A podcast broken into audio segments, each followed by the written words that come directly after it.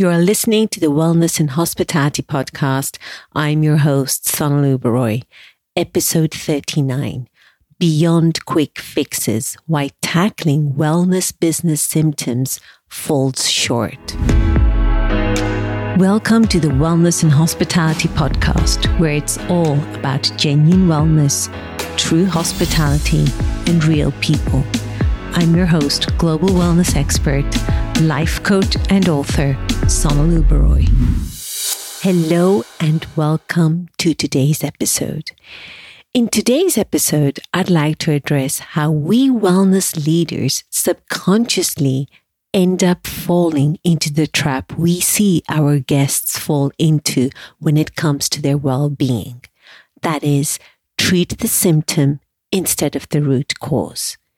As wellness professionals, experts in helping our clients solve their well-being related problems, we would find it absurd if we saw our clients trying to treat the symptom instead of the root cause of their problem. For example, if a guest came to us complaining of strong headaches and after detailed consultation we learned that the cause of their headaches was actually dehydration and not only the tight shoulder and back they thought was their core problem, we would not just try to remedy their tight shoulder or back with a massage because that is what the client wants. We would give them what they want, yes, but we would also see it as our professional duty to educate our guest on how the root cause was actually their diet. Because we know that deep down, our guest could continue to have massage after massage, but their headache would never go until they solved the problem of dehydration. We know that as wellness professionals. We know that solving the symptoms only provides temporary relief. We know that if our clients want lasting change, they're going to have to address the root cause of their well-being related problem. However, when it comes to our wellness businesses, we seem to forget this basic notion. We end up acting like our clients. We end up trying the quick fixes that tackle the symptoms of our wellness business. That is changing prices, bringing in new brands, updating our treatment menu, retraining our teams, and so on. Instead of digging deeper into the root cause, that is the type of wellness concept we have in place. The big mistake we wellness leaders make is that we think the mere fact a hotel has a wellness offering, that is a full-blown spa and state-of-art gym, that that wellness offering is automatically an asset. In other words, a strong revenue and value contributor. And that couldn't be further from the truth. Just like not all business ideas become successful businesses, not all wellness ideas become successful businesses either. A lot more strategy, grit, and effort need to go into making a great idea a great business. And the same applies to our wellness businesses. This false myth is one of the reasons why wellness and hospitality does not have a track record of stellar performance. It is because the vast majority of wellness concepts have either been risks, opportunities, or worse still, liabilities. In today's episode, I share a clip from a recent LinkedIn live session where I talk about the importance of ensuring you have the right concept in place from the get go. That asset for your particular property. Because if you don't have the right concept from the get go, no matter what you do, change the wellness leader, change the few problematic team members, change prices, change menus, etc., it simply won't work. These are merely the symptoms of a bigger underlying problem. That is, having the wrong concept in the first place. So without further ado, here's the clip. Hello from a very freezing Madrid. I hope you're all well from whichever part of the world you are watching. Um, we can definitely see that winter is here. It's definitely here. And on this cold note, today, what I'd like to talk about is how we wellness leaders can go beyond the quick fixes in our wellness business and why tackling the symptoms of our wellness business falls short as a strategy in terms of long term and sustainable growth of our wellness businesses. Over the last couple of weeks, I have talked about the elephant in the room, how in hospitality, wellness leaders are the lowest paid specialist leader. And we're talking about direct revenue generating departments, if we want to call them departments. We're still the lowest paid specialist leader. And on top of that, just because of the way the system has been set up, the crystal ceiling is set so incredibly low for our wellness leaders. And we, our careers are incredibly short lived and for those people who want to grow and who are more ambitious, the crystal ceiling is incredibly low. And while this situation, a lot of the situation, part of the situation, I'd better say, is beyond our control. It's just the way the industry has been set up. I can't help but think a very important part of the situation is actually within our control. Because if we're living this reality, we wellness leaders have also co created it. And the good news is there's a lot we can do actually to change it. But before going into how we can change that, I think it's important to address this false myth that many of us wellness leaders have. And it's a dangerous one. And I don't think it's going to serve us because we're currently having, you know, there's this huge wellness movement happening across the globe, across industries, across companies. Wellness, without a doubt, has become that fancy word that, you know, that buzzword that we need to have in every industry, right? And many people do not know the definition, or if they do know the definition, they've made their own definition, which is fair enough, right?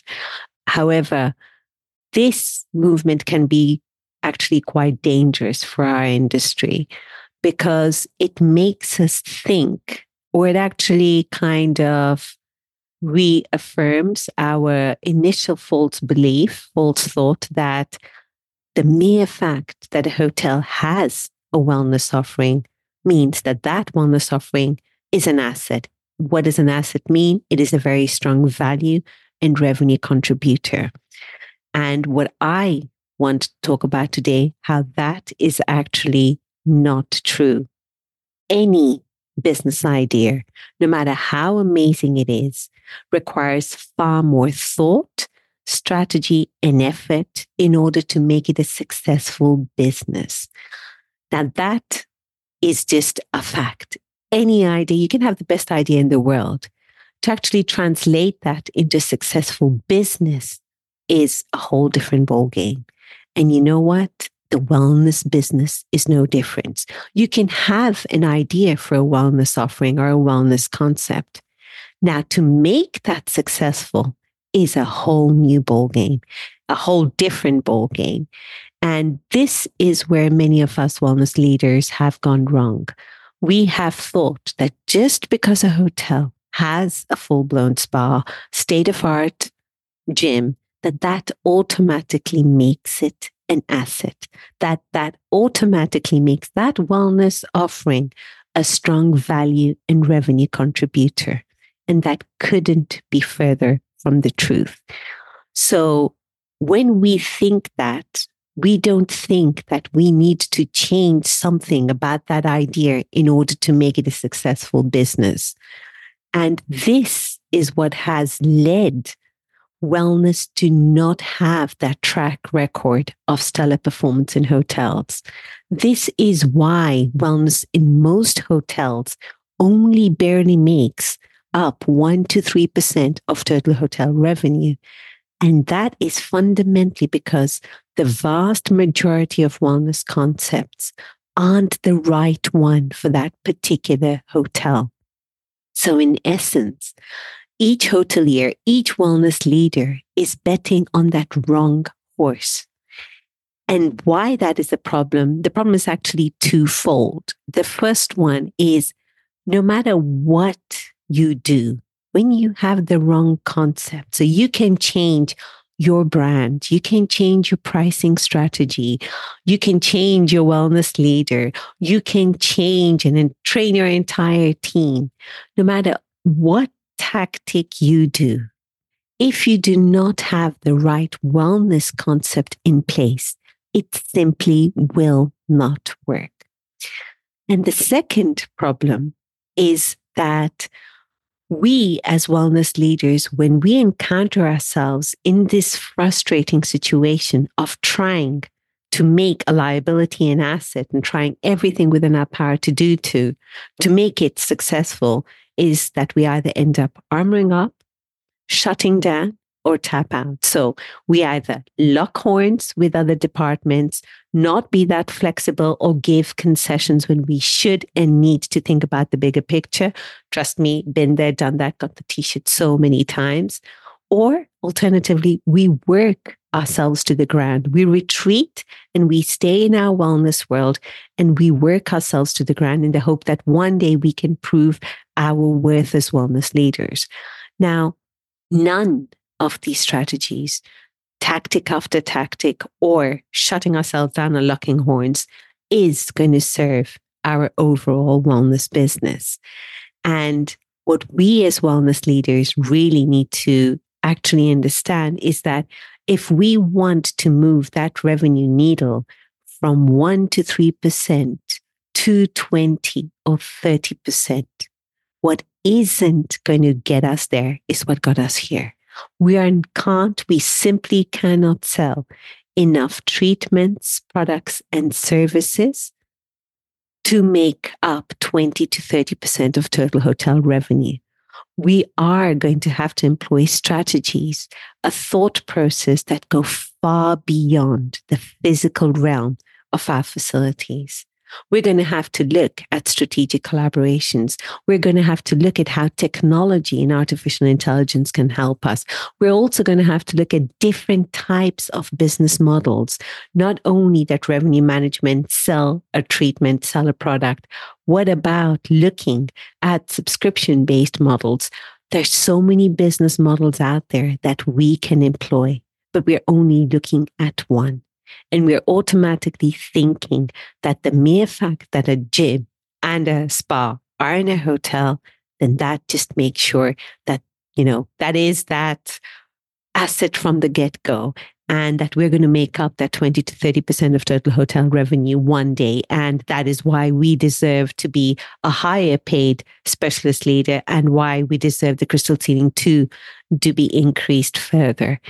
And the problem of that way of thinking is that if we don't shift the way we do business, we will never see the results we want to see in our hotels and we will never see the results we want to see as wellness leaders. So today, what I wanted to invite our wellness leaders to do is if you're having problems with your wellness offering, if you're having problems and you're not seeing the results you want to see with your wellness offering, it's not always down to your GM. It's not always down to your sales and marketing team. And it doesn't always mean that you need to have a huge investment in order to make wellness successful. It does mean that you need to go back to the drawing board. You need to do different things and you need to think mm-hmm. very differently. And what I find useful when I'm looking at my clients' wellness concepts is what I call the realisticity and the potential of the wellness concept. The potential of the wellness concept has got to do with the soft aspects of the concept. For example, the vision, the mission, the purpose, truly understand what your owners want, what your GM wants, what the brand wants, what direction are they headed? Because that is going to let you know whether the concept you are thinking is right for this hotel is actually right for it or it has the potential to flourish. And then once we've seen that our wellness concept has the potential to do incredibly well, it satisfies the wellness needs of our ideal guest and is in line with the vision and mission of our owners, of our brand, of our hotel, of our GM. The next aspect is incredibly important is to understand whether it's realistic to implement. Now, the realisticity is incredibly practical. It's to do with the hard aspects of your concept. Do you have the infrastructure? That is facilities, the staff, the expertise, the funds, the space, the location, all those practical bits. And you have to make sure that your wellness concept has both the potential and the realisticity to be an asset. And when you have an asset, then you know you have the right concept that you can bet on. But what happens is when we enter into a new job or into a new spa, we leave the concept the way it is. We don't touch anything. What we do do is we change aesthetic and what I call more the symptoms of the wellness business. So we change the brand, we update the treatment menu, we change a few key staff, and we think that that decorative change is what's going to move the needle from 1 to 3% to 20 to 30%. And that is what I call quick fixes. Quick fixes are incredibly costly. They might give you some quick results, but that's all they are quick fixes. If we actually want to make a lasting impact in our business and to move that needle substantially, we're going to have to go a lot deeper.